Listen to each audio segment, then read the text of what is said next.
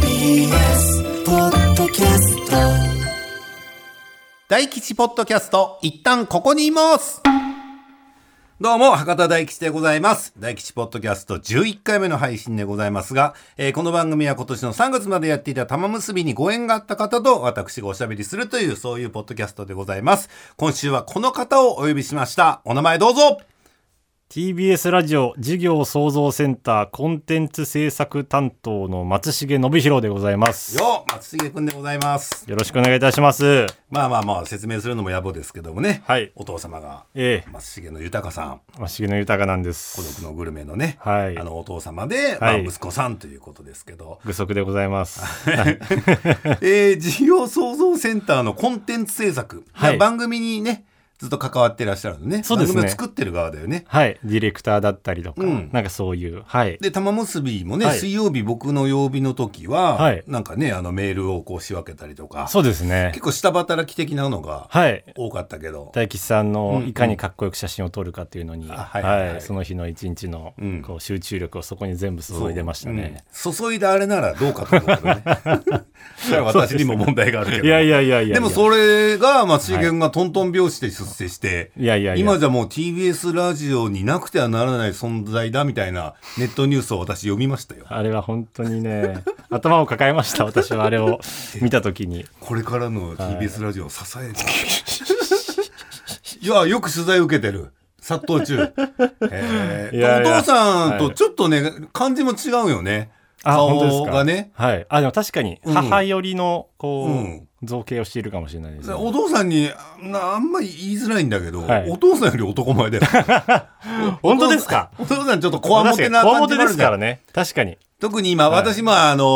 ーおいおい見てるんで、あんま結末とか言え言ってほしくないんだけど、はいはいまあほら、家康出てるじゃないああ、どうすおる父家さん康が。う。うんんで、いつも渋い顔してるから。確かに。うん。石なん川か和正役を。余計ね、なんかあのー今、目の前にいる松重くんね、はい親子とはいえ、全然顔立ちが違う、はいまあまあでも男前な子ですけども。いやいや、恐縮でございます。でも、本当に実際出世して。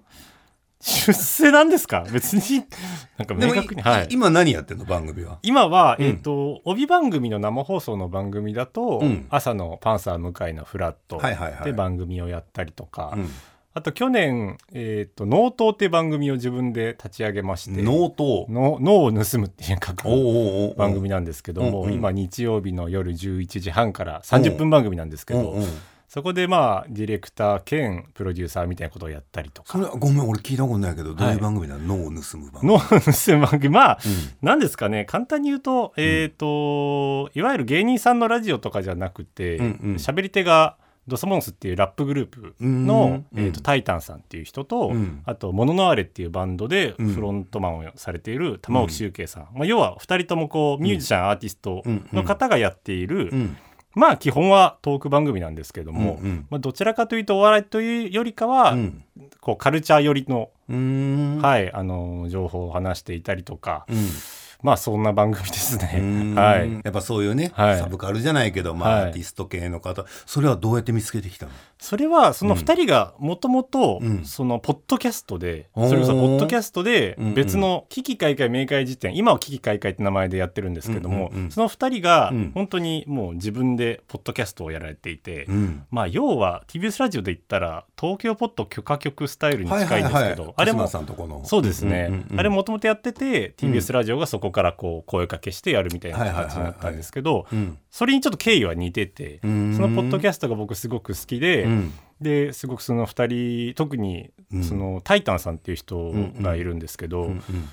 ラッパーでタイタンってあの爆笑問題さんが大好きで、えーあの事務所の名前からタイタンを取ったってぐらい。えーえーえーうんうん爆笑さん好きで、うんなんなら TBS ラジオがものすごく好きな方っていうことをうん知って、うんあだったら、うんあの TBS ラジオでもうんなんか一緒にやりませんかっていうよううんなお声掛けをして、うんまあ一応別プロジェクトなんですけど、うんあの今ポッドキャストは危機開会の方をやっていて、はいはいはい放送地上波では「ノートって番組をうん今やっていただいているっていうような松毛君っていくつ、はい20代えっと今今27ですね27、はいだから教えてほしいのよ、はいはいそれどうやって見つけるのその そもそもの危機開会を。はいはいはい。だってね私もポッドキャスト始めて、はいい、ろんなポッドキャストチャンネルみたいなのまあ見たけど、はい。もう無数にあるじゃない無。数にありますね。えらどうみんな探すのはああやって音楽でもそうやん、はいはい今聴き放題でそうですね。何百万曲ってあるわけでしょ世の中には、ありますあります。そっかはらいどうやってお気に入りを探すのあなたたちはなんか裏のルート使 ってる、おじさんたちが知らないような裏技裏技は、うんそうですね。いやいどうややって、たどり着いたのその危機開会さんにはは、えっ、と、まあ、もともと、それこそさっき言ったアーティスト、ミュージシャンやられてるって言ったじゃないですか。うんうんその二人の曲がそもそも好きだったんですよ。うん、そう、うんそう、うん。じゃあ、その曲はどこでしたどこでするか。うん。そうですね。もうそれは頑張って、 見つける、見つけるというか、まあ、でも大体こう関連でレコメンドされていくじゃないですか。あなたが好きなうんうんうん。楽楽曲、例えば、そうですね。じゃあ YMO が好きな人は、うんじゃあきっと電気グループももしかしたら好きかもしれませんはいはねいみはいたいなレコメンドみたいなのうんうんをこう掘っていって掘っていってうんうんいいなと思ったのをこうピックアップして聞くとうん自然にこうやっぱ今進んでるのでうん。ストリーミングサービスもうんうんそれに沿ったじゃあこれもこれもってどんどんおすすめしてくれるのでうんうん。それをこうどんどんどんどんこう自分のプレイリストみたいなのを好きはいこうさ、どんどんどんどん作ってってたら、はいぶち当たったってこと。でそうしたらその2人が実は喋りも面白いんだみたいなのへーでレコメンドされてわうん、聞いてみようとだか思っらてそう、出た時に、はい知らない人の曲は聞かない世代なのよね。ああおじさん、おじさんだからかな、僕だからかな。はいはいいや、それはあなたたちね、外にいる三船くんも安倍子ちゃんもラジオの人だから、はい聞くかもしれんけど、はい、普通のおじさんは知らんやつは聞かんよ。そうですね、 うーん、あーやっぱあのは安心感のある。あーやっぱなね、るほど行きつけの定食屋に通うみたいなノリじゃないけど、はいやっぱ知ってるバンドさんじゃないとあ、ー再生ボタン押す気にはならんのよね。え逆にそこ大かな吉さん若い頃どうだったんですか若い頃だからはいテレビで流行ってるやつしか聞いてないのよ。あうん。ミーハーでいらっしゃる少しうん。これがミーハーだとすれ ば、日本人の半分はミーハーだと思うよ。あそうですか そうそうそう。はいはいあだから洋楽もマイケル・ジャクソンとか、あーカルチャークラブとかはいはいはいまあ知ってるけど、はいでもヒット曲しか知らない。あーアルバムの曲がどうのとか言われてもあんま分かんないでも別にそれが悪いことだとも思わずに来てる感じかな、はいはいあそうなんですね、うんまあ、もちろん僕の世代でもね松重君みたいにはい新しいやつ、はい初めて会うやつを聞くっていう方いらっしゃると思うし、はい確か陽水先輩がそうよえもう片っ端から聞くっつってたもんへえあ今の新しい曲とかあの今もあるじゃないあの新しいアーティストさんがデビューしたら、はいサンプル CD をこうあーありますねはい渡されるやん、はいいたでやだっきぱます山のように届くんで、はい陽水さんとか、はいで全部聞くって言ってたもんすごいなちょっと信じられなくないお笑い芸人さん後輩はがい単独ライブが DV になりましたっつってはい渡されることあるのよ、はまあ見 ないよ全部は見ない半分ぐらい見ていそれ は見てあげた方がいいんじゃないですか、封も開けてないのはあるもんあそうですか、うん暴れる君の単独と かねまあ暴れる君ならいいか面白そうだけどな、まあ、めまあ、いつか見ようと思って積んでるあー感じやけど、はいあだから陽水さんってやっぱすごいなと思ってうんでその時にやっぱ新しい人を聞くとやっぱはい刺激になるんだよみたいなことをおっしゃってたのにね今はいふと思い出しましたけど、はいお父さんもそういうタイプあーそっかおお父さん好きやもんね音楽ね父も好きですね、うんずっと車の中でとにかくうん新しいそういうレコメンドされてきたものうをん無数に聞きあさっていいのをピックアップしていくみたいな割とだから結構そのは結構なんか遺伝してる部分もあんのかなとちょっと思いますそうやろねだからね夏メロとか流れんやろ車の中で流れないですねね基本は常に新しいやつそうですね、うん2022年、うん23年の新婦とかを、なんかたまにこうお互いなんか紹介とかし合って、へーうんうんシェアしていくみたいのは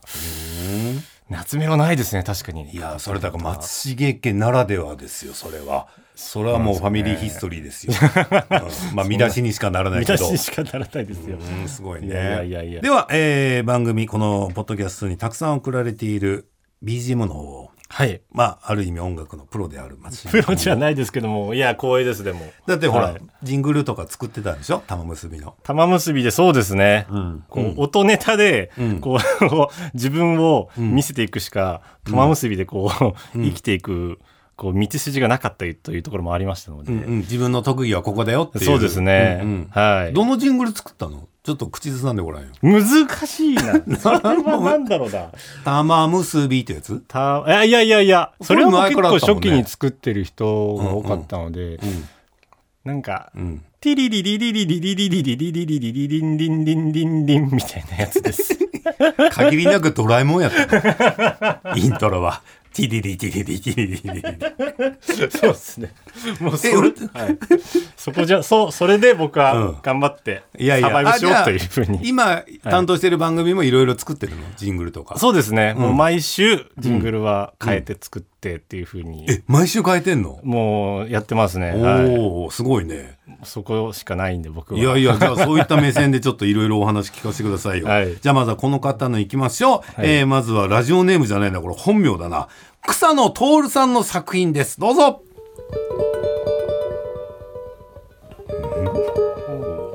変わった入りだよ。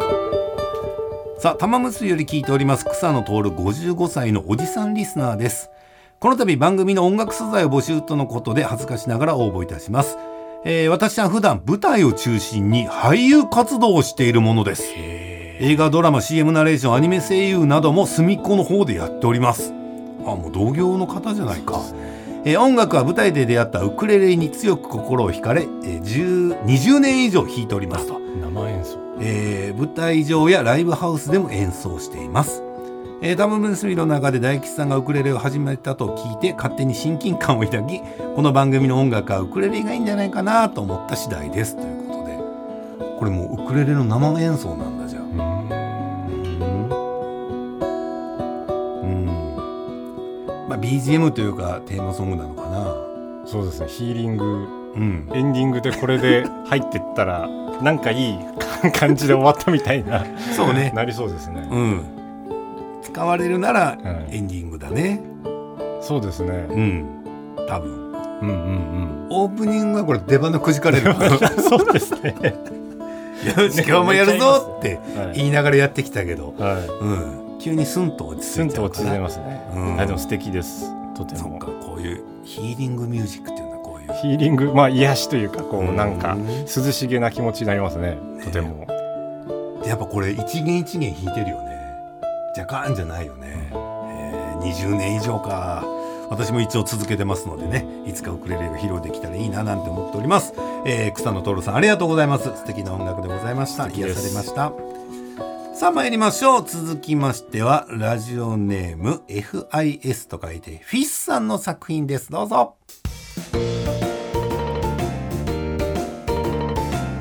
初回放送の際に音楽を募集しておりましたので作りました本当にシンプルなのでオープニングには向きませんがコーナー BGM にでも、えー少しでも耳に届きましたらループで使っていただければ幸いです大吉さんがウクレレを始めたのでウクレレを入れてみましたのでこの方もウクレレをはいはい。これも確ウかクレレに。このトゥルルルルルっていうやつはどうやって弾いてるの確かに。これはなんか、なんかうんこ木れはウ琴クレとレだかマリンバっぽい。えータタララダンなんか星野源さんのイントロっぽいですね。あーテレヘルンみたいなこううんうん細かくうん器用だね器用ですねとても。ね、いやなんかすいませんね私がねウクレレやってると言ったばかりに皆さんウクレレを入れていただいてありがとうござういんます、でも本当なんかね軽快なはいなんかなんかねクッション的なはメール紹介のコーナーにぴったり ない。そうですね。確かに和やかになります。うん和やかなこれはね BGM でございます、えーフィスさんありがとうございますさあじゃあもう一曲いきましょうラジオネームデザートスキンさんの作品ですどうぞ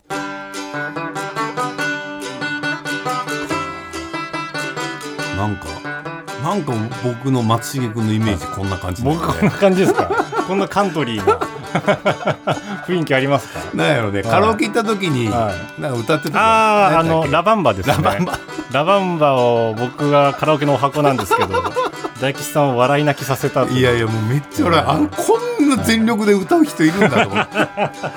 さあ、えーデザートスキーさんのメール読みますね、えー私は火曜の町山さんの映画解説だけは欠かさず聞いていたものの他はたまに聞く程度の、えー超ライトリスナーでしたと、えーそんな私でもいざ玉結び終了となるとかなり寂しいものがあり、えーポッドキャストの解説映画を聞き喜びワクワクでいても立ってもいられなくなり連絡を差し上げた次第です何かお力になれればと思い一応趣味で音楽をやっているのでとりあえず作った音源をお送りしますえーいただいたものは全て流すとおっしゃってましたがしょぼいので全然ボツにしていただいても大丈夫ですよということですけどいや全然しょぼくないしょぼくないです、うんとてもカントリー風な感じじゃないですか、あ PS 今後どんなゲストが現れるのか赤江さんはいつ現れるのか楽しみでいっぱいですということで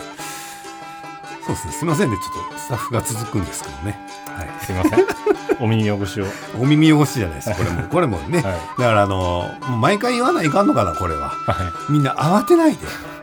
確かにまだ11回ですもんね、そうは番組終わってまだ3ヶ月経ってないんだよいうん、うんまだかまだかまだかまだかじゃないのよのんびりやろうよそうですねまたスタッフが来た 来週もまたスタッフが来たはやっと違う人またスタッフが来たいいじゃないそれでもそれでもいいのよのんびりやりますのでねまさにねこの、えーデザートスキーさんのね送ってくれた曲のようにのんびりと緩やかに賑やかにやっていきたいと思いますのでお付き合いください、えーということで今日は、えー今日も3曲紹介させていただきましたそれでは、えーここからいよいよ松重君のお話をわ深掘りしていきたいと思いますが、はいその前にジングルを一発挟みます今日のジングルはペンネームゴナコさんが作ってくれましたポッドキャスト配信楽しみにしていました簡単ではありますがトークの間で使えそうなものを作りましたというゴナコさんのジングルから配信スタートです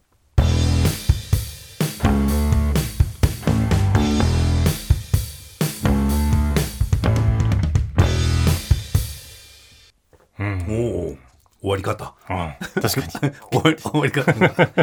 やっぱわざとなのかなこう慌てさせる終わり方というかあでも確かにそれはうん違和感を作るという部分でもいいかもしれないですね,、ねえ、小中さん、素敵なジングルありがとうございました。さあ、それでは松重君のお話を伺っていきましょう。はいまあ、一旦ここにいますの名物コーナー。どうして今ここにあなたはいるの略して今ここのコーナーでございます。わあさあ、松重君、はい改めて TBS ラジオ何年入社ですかもう入社して何年えー、2018年入社の6年目です ?6 年目。はい、もう仕事もいろいろ一通り覚えて、はいどんどん、まあ、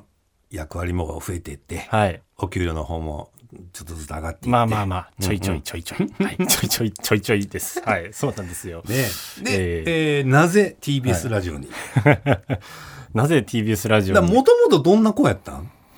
だってほら、はい今回はいスタッフさんとはいえ、はいほらね、はい言ったら芸能人の息子さんやから、そうですねやっぱ我々とは全く違う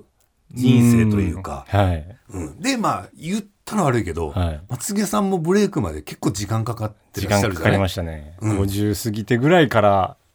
一般的な知名度は上がったのかなっていうう、ん、でそれまで、もちろん舞台とか、はいはい、映画とかドラマとかでうん活躍はされてたけど、はいあんまみんな知らないっていこう名前と顔が一致するかと言ったらうんうんっていうような、あ見かけるけどぐらいの、うんはい、だからそれ松毛さんが、はいお父さんがは売れた時っていくつな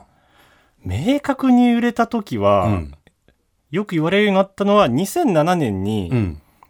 朝ドラ「ちりとてちん」っていう朝ドラやってたんですけうんうんうんうんどそこでうん主人公が貫地谷しほりさんうんでそのお父さん役をやったんですよ、うんうんそこが結構お茶の間に顔が浸透したタイミングなのかなみたいな、うんなので僕が小学校6年生ぐらいの時ですかねうんうんそのぐらいでようやくドラマとかで、うんなんか見かけるなみたいなうん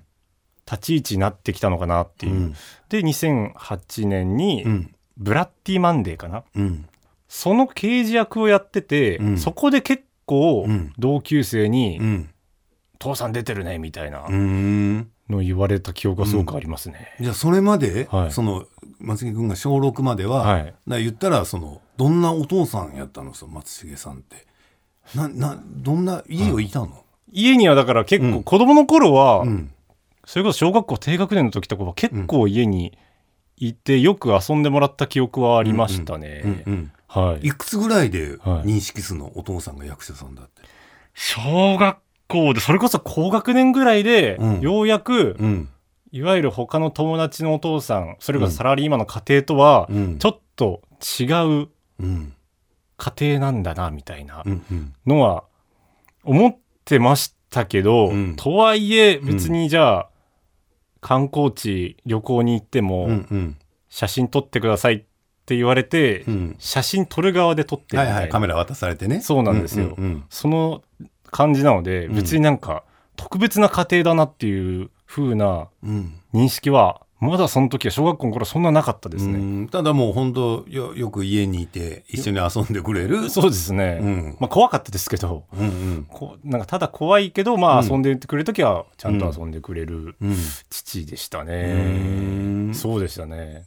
はいでお父さんがその朝ドラでブレイクしてあそうですね朝ドラで結構知られるようになってはい、でかいけんさ、はい松重豊さんさ、はい僕より確かでかくない ?180 ひゃその当時190近くあったと思いますもうえ190あったのもともと190あって縮んだの縮んで今187ぐらいで落ち着いてるみたいな。ねえでかいんですよまあ僕の持論やけど、はい人間って185を超えた途端、は目立つ率い。はい。気づかれる率はいが10倍に 跳ね上がるんだよ80僕2だけど、はい82はまだ大丈夫なんだよあ、そうですか。紛れられるけど、はい85超えたらもう紛れられない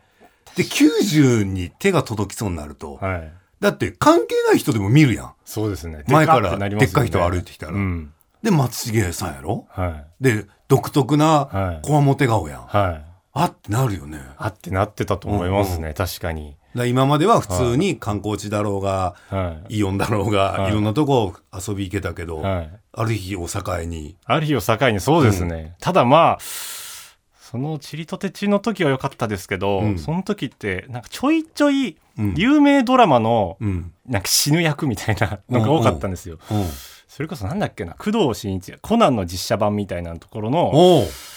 いいところで、うんなんかその自殺した状態でうん発見されるみたいな役とか「うんうん西遊記」ってドラマがあったんですけど、うん香取慎吾うさんん、うんあ主っ演たあの、ったうんうんその、うんめっちゃ嫌な役なんか混戦大魔王みたいな大魔王役で、うん最後なんか、うん孫悟空になんかメタメタにやられて、うんなんかのたれ死ぬみたいな役が多くてなんかすごいクラスに行くと。うんなんかお父さん昨日も死んでたけど 大丈夫みたいなそんないじり方されんのいやそうなんですよへえ本当に生きてるのみたいなことうんうをん真顔で言われるみたいな。うんいやいや、家では元気だよみたいな。うんなんかそういう感じなので、あじゃあ、はい子供心に複雑やったね複雑です。だからいわゆるこう自慢のパパみたいな感じではなく、うんまたなんかどっかで今日死んだんだな、みたいな、なんか、とか家でテレビ見てても、はい明日これ言われるなととかか、なんかそう、女の人をいじめる役やってたりの時とかは、なんか嫌なやつなのみたいなこと言われるとかあ、ーなんかそういわまだこうだからねそんなにこうやっぱこわもてででかいので、うんそういうこうちょっと、うんまあ際どい役をやってることが多かったうので、んそうなんですよ。あーじゃあブレイクされて、はいちゃんとした役じゃないけど、はいもうね、そういう役が来るようになった方が嬉しかったんだそそうです街ねで言われるよりも。街で言われるよりもそうですね。うんうんはい。うんだから本当そのチリとテチンぐらいから、うんちょっとずつなんかこう、いいお父さん像とか、うんうんこの人いい人も役できるんだみたいな、うんうんなんか流れになってから、うんなんかちょっと、ああ、よかったみたいなへー感じでしたね。ねえでもね、だからって言えんしねお父さんああいうのやめてよとか言えんし、言えないんですよね。もうそもそも怖いそうやしね怖いですなんか言おうもんならなんか言おうもんなら、まあね、結構こう、殴る蹴る系のね、うん教育だったん で、しつけは厳しそうやもんな。でかいしう、ーそうなんですよね、でもそうやってね、でもそこからもうお父さんずっと順調じゃないチリとテチンからバーッと。そうですね。それこはそ、ない、いくいつ出会うのかな孤独のグルメは。い、はえっと、2012年ですね。ね、そこからもう安定期じゃないけそど、っからそうですね、うん一軒家がうん世田谷に立つようにな って、グルメ御 殿。グルメ御殿グルがメで御きま殿した、がね。立って。そうなんですよ。えーいでもそうやってお父さんのさ、はい成功をはい。ずっと見てたら、はいやっぱ憧れる面もなかったのあ、当俺もう然んありましたね、うん憧れることもありましたしし、、周りも言うやろ。その、んやれ、やらないのとか。あ、でも確かにそれを言われることもありましたね。ねはい、それ社交辞令もたくさんあったと思うけはいはいはどい、うんでもまあ松重君のまあこれはもうツイッター等で確認していただければいいけど、はい。ね見た目とやったらいや、普通になんか「あれ息子さんはやらないんですか?」とかはい。言われるよね。言われますね。でなんでやらんやったんいや、当然だからやりたいなって思ってた時期もありましたし、うんうんうんなんかやりたいんだっていうことを言ったこともあったんですよ。それこそ食卓とかで。 ただねやっぱその時やっぱ父ほんと怖かったんで、めちゃくちゃピリつくし、もうお前なんかにできるわけがないだろみたいなはあ。まあこうね圧力がすごかったんですよえ、一人っ子、松重君って。僕姉がいるんですけど、うん。姉お姉さんはそういう感じじゃなそういう道にはいかなかったですし、うんそういう欲望もまあ多分姉ももしかしたら思ってた時期もあるんですけど、うん。まあやっぱ恐怖政治を敷かれていたので 言い出せない。言い出せないみたいなうん。感じでいしたねや、それはもうお父さんの愛情だと思うけどね。はいもう本当に大変なんだから、この仕事は、とは、と。そうですね確かにだからその時とかは、うん結構だからその家族で出かけて、うん。サービスエリアとかでトイレから横になった時に、うんパッとこう見ると、うんこう赤い、まあ、要は血尿うん。それがだから普通の親父ってこういうおしっこをする人なんだみた いな、いや、人なんだとか思ってたんですけどよくよく後で調べてみたら、あうん血尿だったんだあれみたいな、うんまあ、かなりだからこう心身ともうんに相当こうまあすり減らしながらうん。僕たちを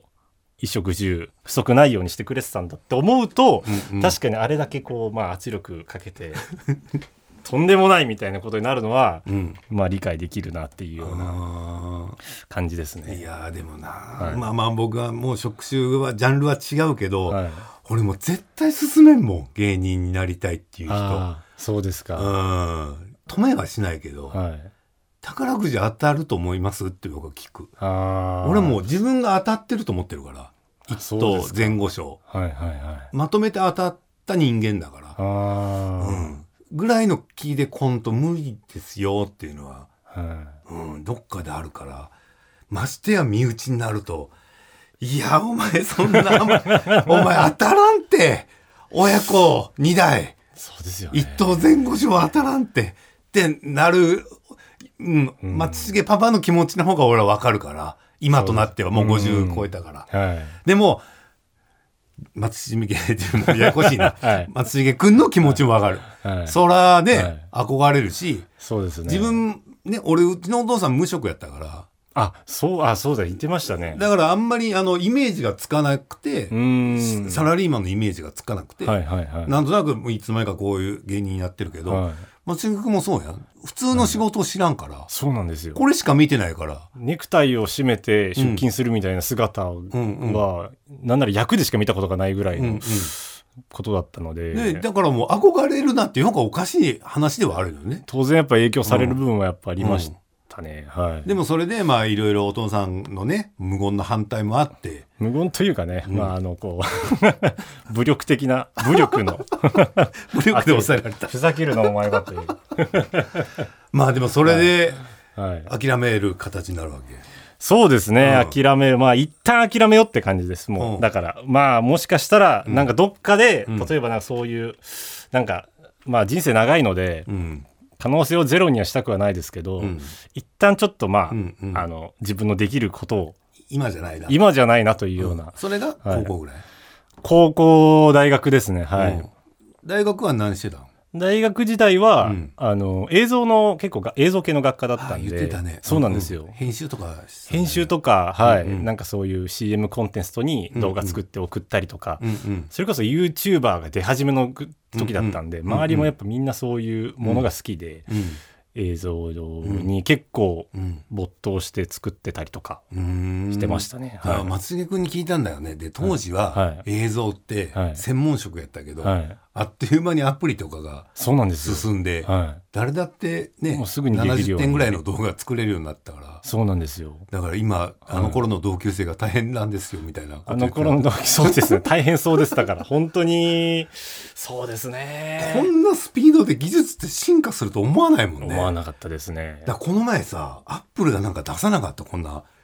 3DVR みたいなあやりつました。ビジョンでしたっけアップル。なんかありまねすねはいビジ50ョンプロ万ぐらいで売るとかいうやつ、うん。嘘嘘つけってニュース見ながら思ったけど、 はい。あんなん本当なるやろねいや、本当になると思いますね。ねおそらく。あんなでっかいさゴーグルみたいなのつけて、はい。誰がつけんだよこんなのって思いながら僕ニュース見てたの。だかはら横でニュース見てたうちのマネージャーのはるちゃんがはい25歳だけど、い。はい。若いんよだから、はあ今のままやって売れないけど、はい多分いずれコンタクトレンズぐらいになるでしょおーそうなったら買おうみたいなことをすごい先を見てるけど、でも確かに。いやいやいやいやすでもそうですよね。いや確かにコンタクトになるなったらうん。買うけど、買いますね。そんな、まさか、 まさかまさかと思うけど、はなるよね。い。確かに。だってスマホなんてもう夢の機会だよ、今思えば。もともとはこんなでかい携帯電話もうがよ。ねえそうですよねそこかテらレビ持ち歩くだけでどんだけ我々が大変な思いを して、こんなアンテナ立ワてンて。セグありましたねねワンセグで、そうよ、ワンセグであんだけギャーギャー言ったのに。言ってましたね10年ぐらいやろまだ。ね今じゃ当たり前のアプリでテレビのね配そう信よを見れるしうん。いそうやで、すよこれもう大変な時代になるよね。大変な時代ですよ、うん本、当にあごめんもうずっと話出いやしいや出しいてやきたけど、はいほんで大学行ってはい映像の勉強して、はいさあここですよはいなぜラジオになぜラジオにそうなんですよねそこがでもやっぱ話すまあ端的に言うとどうなるのかな全まあ然いいのよ時間なんか気にしなくて映像の仕事もうん当然目指しつつだったんですけど、うん言うては別にそんなにものすごくこう映像で、うんじゃあ食っていこうっていうような志も強くなかったというか、うんうんまあまああののんびり過ごしていたところもあったので、うんうんあのーあるタイミング大学2年か3年ぐらいのタイミングにうん親にですね、うんお前は一回アナウンサーを目指してみた方がいいんじゃないかと言われたことがあったんですよ。おうというのもまあ私の母方の祖父がうんもともと NHK のアナウンサおえーやってたりとかで、うんうんなんかもしかしたら俳優って道よりかは、うんアナウンサーとかそっちの方がもしかしたら向いてるんじゃないか的なことをうんそそのかされまして、うんうん全く奥びの思っていなかったことだったんですけうど、んうんあそうかというところで、うんしばらくアナウンサースクールに通っていた時期があったんですおよお大学2年大学3年三年23年はいぐらいにかけ23て年ちょっと遅めのスちタートょっだとよね遅めっのスタートだし、うん僕も別にものすごくなりたいと思っていたわけでもなかったので、まあ、とりあえずまあ言われたから行くかみたいなうんうのんうんうで目指していた時期はあって、うんでそのままもうすぐ早いんですよアナウンサーの採用試験って。うんうんうんなので、うんもう早いうち大学3年の終わりぐらいから、うん一応アナウンサー受けるかと思って、うんキー局とかうんポツポツ受けてたんですけど、うんうん当然そんなにこう、うん強い志もないものなので、うんうん全然こう箸にも棒にも引っかからずで、うんうんちょっとだって遅いもんねおそそうで本す当ねに目指してる人って下手したら高校ぐらいからやってるからやっねてますねそうなんですよ、うんうもうアんナウンスそういう本当に放送部とか入ってとこなので、でなんかミスター何々みたいなねはい、時代的にあったかわかんないけどありましたありましああいうたなんか肩書きそうなんですよつみんけなてみんな行くやん行くんですよ、うん何にもしょってない状態 でなんかやろうみたいなので、うやった分全然ダメで一旦アナウンサー試験がバンって終わりまして、うんじゃあどうしようかって時に、うんじゃあ残っているのが映像系の仕事、うんもしくは、うんもうなんか考えて見つけ出すしかないなって思っていて、うんでそこでまあよくこう、まあ、自己分析みたいなのよくやるんですよ就職就活の時って、うんうんうんまあ、自分とはどういう人間でうんうんどういうルーツがあってみたいなので立ち返った時になんか結構子供の頃にそれこそそのまあ親父の趣味でうんこう結構カーステレオとかでうんスネークマンションのうんなんかこう CD とかうんうんがずっとかかってた時期があったんですよ。うんで子供の頃にすごいすずっとそういうなんかこう音声のうんなんか面白くてかっこいい人たちがうんやっているものみたいなのが、うんなんか子供心にずっと残っていて、うんその延長でずっと僕音楽とか、うんえーお笑うんいが、まあ、ずっと好きではあったんですよ、うんうん別に仕事にしようとは全く思ってなかったんですけど、うんうんでそこでああ自分は音楽とかお笑いとかそういえば好きだったなみたいな、うんそれこそそれこそ電気グループとかも、うんあれもやっぱかっこいいし面白いしみたいなもうんのうんうんが高いレベルでこう共存しているみたいな,、うんなんかそういうのって音で表現なんかもしかしたら自分の好きなことってうん音なんじゃないかみたい映像よりもな映像よりうもん音に関わる仕事にできた方がいいんじゃないかっていうので、うんうん改めてこう就活調べ直したら、うんうんちょうどその時にラジオの採用をやってまして、うんで全然 TBS ラジオとかもそれこそほ、もうほとんど聞いたことがないぐらいだったんですけど、うんうん調べてみたらそれこそスネークマンションも昔 TBS ラジオやっていたりとか、へえとかそれこそ PL 滝さんがじゃあ玉結びその時もやっていたりとかで、うんうんうんあもうあ結構自分の結構ルーツに近いエッセンスが TBS ラジオにはすごくあるんだなっていうのにへえ気づいて、うんもう頑張って就活したみたいな感じでしたね。へえそうですね他も受けたの日本放送とか日本放送も受けましした。いろいろ受けてあと東京 FM も一応受けたんですけど、うんうんうん受かったのは TBS ラジオだけたへえで拾っていただいてっていうようなうん感じでしたへね。えはい。でまあちょっとまあもうこんなん聞く必要ないかもしれないけど、はい一応言うたん松重豊の息子ですとは。いや、あの、うん。それが恥ずかしい話、うん日本放送の時うんに、ちょっと聞かれたんで言っちゃったんですよ。うんうん。で、行っちゃった手前、うんなんかそこからの面接にすごいなんかフォームを崩してしまって、うんうんまあ、重豊が息子として喋らないといけないみたいなので、なんか全然シンクったことを答えられなくて、うんうん。役員面接を落とされたんですよ。おーいいとこまで行ったけど。いいとこまで行ったんですけど、うんうんなんかやっぱこう自分で勝負してないっていうところで、うんうんなんかこうちょっと引け目に感じてしまって、うんうんあんまりまっすぐ勝負できなかったなってのがあったので、うん。 TBS ラジオの時はそういうのは全部言わずに。言わずに隠して隠してうん。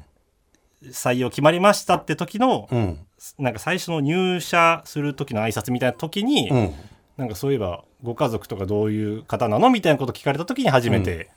まあカミングアウトというか、うんうんお伝えしたみたいなへえ。とこでしたねうー。んだ。から必ずしもその、うんまあ、重豊っていうカードは、うんこうやっぱこうつ 使い方をミスると全然やっぱこいやいやう嫌な感じに聞こえちゃうんだなみたいなで、松重パパは悪くないからね。 そうなんですよあ、勝手にフォーム崩してあなたが悪いそうなんよ。ですよ僕が訪問を崩してしまってそっか。なんとか利用して、これでなんとかっていう気持ちならまだしも、はいなんとなくポロって言って、言っちゃったは手前どうどうしたらいいのこれ、ねどう、どうしたらいいこれ。そうそうどうしたらそうなんですよ言ったけど、言ったはものの。い言ったものの同意をしちゃってああ言っちゃった言っちゃったみたいなので、ね、向こうもね、はいどうどうすればいいんだよおうおうそうかれそうかそれみた聞いなかされてどうすればいいんだよってそうなんですよなったかもしれないですでね。向こうからしてもなそれでなんかあのポイント稼ごうとしてんじゃないかっていうふうに、うんうん横島な気持ちも多分きっと見透かされちゃうでしょうし、うんいやーっていう、ね難しいでなすかねなか難しいよね。コネクションというのは難しいでございますうんね、いやでも本当ね、はい松重くん松重ってなかなか珍しいよね名字的には。珍しいんですだからもしかしたら TBS ラジオの採用担当も、うんどこかではどっかのタイミングで気づいてたのかなっていうのは、んまあ思うんですけど、まあまあまあありがたいことにといねう、かまあでもそれもね、はいマジでもう才能の一個だよ。はい、もう最近はそういうふうにん捉えるようにしてますいね、や私はそう思いますよ。はいうんでまあまあいろいろ。はいでも本当今のお話聞いて意外やったね、そっか玉結びでピエール滝さん出てるって、そうなんですよその時まで知らなかった知らなかったんですよ 知らなくてそあの子が何年か後にね、ねやってんだからね、番組ね。 それで玉結びうんつく2ヶ月前くらいに、うん滝さんがあの一件があったのであーそうなんや僕は一度もこうそうなんだお。目かけしたことがないんですよそうね。とても心残りなんですよ、ねいやいや、じゃあいつになるかわからないけど、はいね、このここに滝さんが来てくれる時は、はい見学においで。あもちろんでござい ます、本当にさあ、もういろいろ長いこといやい喋っやてますすいまけせんども。申し訳ないです一個、もやもやをね、厳選1で今日はやりたいと思います。はいえーラジオネーム、そこかしこさん、女性の方のもやもやでございます。50代の方。えーこんにちは。先日、近所の牛丼屋さんの看板メニューに、平成レトロの文字を見つけて、愕然としております。平成ってもうレトロの範疇に入ってるんですか平成なんてほんの5年前のことではないですかあちらさんも商売だし、しょうがないのかなとは思いますが、昭和生まれの私は平成レトロの前にどうしたらいいんでしょうなるほど、いや、これだから、まあ、厳選1でね、阿部子ちゃんが持ってきてくれたのはわかるよ。はい、さあ、20代、27歳の松重君よ。はいどうだいどうだいですか平成はもうレトロかい平成レトロって言った方が、んまあ売り出しやすいんだろうなというよう なや事情もなんとなくわかるんですけどし、いや、でもね、そこかしこさん、いや、レトロだよ。レトロですかもういや、古臭くないまあでも古臭いですね昔の映像を見たら。平成もやっぱ30年間ありそうますなものんねよ。うん。そのうですよね、おっしゃる通り、たかだか5年前は今とあんま変わってないけど、はい例えばこれ25年前はいとかになったら、古いですねえー、95年ぐらい、98年ぐらい、 98年です8はい年。あ安室ちゃうんんうん。いや、もちろん安室奈美恵さんは素敵だよ、はいもうずっと変わらぬ素敵さがあるけど、うんあの時の渋谷の街とかたまにニュースで流れるやん。流れますねみんなが安室ちゃんの格好して、はいはいはあの、メイクと髪型でって、いはあいあいうの見たら、古って思わない、思いますねやっぱ りどうしたって古いですやっぱデジタル放送すらない時代ですもんそうだねねアナログですからうん。そもそも画角も違うしみたいな、うんはいそうね。だからこれはもうね、言い訳ができないのを松重君から言われたか も。画角が違うんですよ。画角違いますね平成は。そうですよね地デジになったのって2007だったっけ完全に地デジになったのは2011。うんで平成の3分の2は多分画角が違うんだよね。そうなんですよ。うん。サイドが、もう今だから3対2、6、3対2とかになってるのかな ?4 対3か。うん4対3。今は16対9なんですけど。そのテレテレビのね、はいあの中央画比面で言うとね。はい。うん。そもそも違うんですよ。そそうだがから昔とね今は画角が違うから、はい端っこに余白ができるから、はいなんか文字とか入れるもんね。言えますね。そうう、ん薄くぼんやりさせて、なん か、そこを埋めたりみたいな。そうあれやられてる時点でもうレトロなのよ。レトロですね。確かに。もう全てのはい年寄りが同じこと言うけど、はい。あの頃はこうなると思わんやった って今が最先端やと思ってたああ、そのこれが古く感じることなんかねえわと思ってうーん。暮らしてたよでも今自分でそれこそ YouTube とかね昔のやつとかニュース映像とかたまに流れてくるけどやっぱもうちょっと古いもん古いですよね。古い僕もゲームボーイアドバンスが初めて買ってもらったゲームなんですけど、うんうんうんやっぱ本当その時はやっぱね、うんうんこれが任天堂の最高傑 作でだって通信ができんだよってねそうですよね通信できて、うんねそうですよ、うんそれが今やうもうんレトロで逆にそれでプレミアの価値がついてるみたいな、うんうんそれが新しいみたいななってるのが、だからちょっとはい、そこかしこさんね、はい50代なんて多分僕と同世代だと思うんで はい、確認しましょうよ30年後そうですね令和もレトロになるかねいやまあなるんでしょうねなるんやろうなこんなこと言ったもんな平成の頃も じゃあどんな未来なんやろそれこそはるちゃんが言ったようにきっとはい全てのモニターはもうコンタクトレンズになってんのかないやーもう目にううみんな埋めてんのかないやいやありえると思いますねでも本当にねうんだって電話持ち歩くはまだ意味分かったけど、うん今のスマホってほらテレビ持ち歩いてるのと一緒じゃない、そうですね、はういんテレビ電話カメラすべてカメラもうんいやねえそんないや持ち歩かんでよかばいとか昔は言ったけどな今もうみんな当たり前だもんなすよ怖いね逆にだから大吉さんとか昭和はもうどうなってしまうんですか、昭和はい、もうだからもうコンプラ NG だよ 昭和の話なん か俺ほんとみんな信じてなかなかもう信じてくれんけど、はい僕がまだ吉本入って東京にたまにね劇場出番で来る時、飛行機で来よったけど、はいタバコ吸えたからねそうなんです機内ねへえで仕組みはどうなってたかっていうと、はい後ろの後部座席5列は禁煙席、喫煙席なのよあ確そかこはし吸えるんですねイメージはでそっから前は禁煙いはあ仕切りなんかなんもないのよ飛行機もそう電車もそうやし臭いですね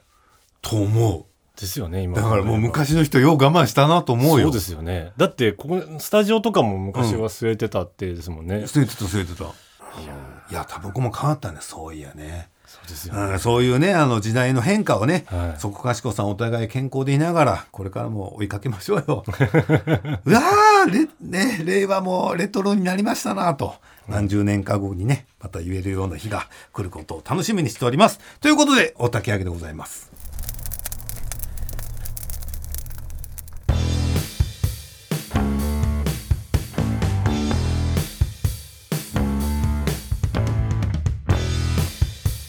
さあ、いかがだったでしょうか大吉ポッドキャスト11回目の配信はこのあたりでございます。えすべての宛先は一旦、アットマーク tbs.co.jp までお待ちしております。さあ、松重くんいかがでしたいやー大吉さんの懐の深さに、なんかね。いやーもう本当に あのとても喋りやすい空気をいやいや、でも意外やっただってよ。アナウンサー目指してたとか。そうなんですよ聞いたことなかったね、僕はね。うん。そうですね、あとやっぱ一度はやっぱ目指したんだ。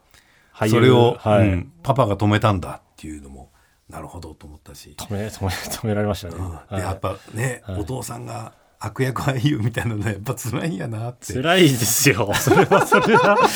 あの時は辛かったですね確かにね、はい今やから笑って、はいね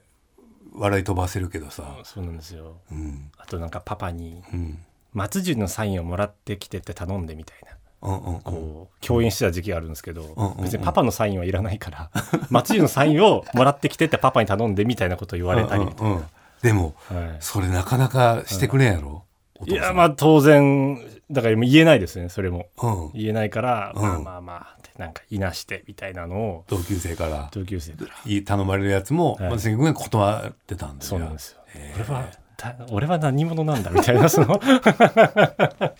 いやそういった、はいね、過去の、まあ辛い話もまた時間があるとき にまたね、はい来てください いやいやいやいや、すいません本当にとんでもないありがとうございますいやこちらこそ楽しいお話ありがとうございましたお父さんにくれぐれもよろしくおあ伝こえちくだらさこそございます、はいということで第10回目はここまででございますお相手は博多大吉と TBS ラジオ松重信弘でしたどうもではまた毎週月曜から木曜朝8時30分からお送りしているパンサー向井のフラット向井さん不在の木曜日を担当するヤーレンズのデイジュンの之介とどうも落合博満です違います奈良原正樹です各週木曜日セパはで三冠王ヤでーすレンズのフラットせせーの聞いてね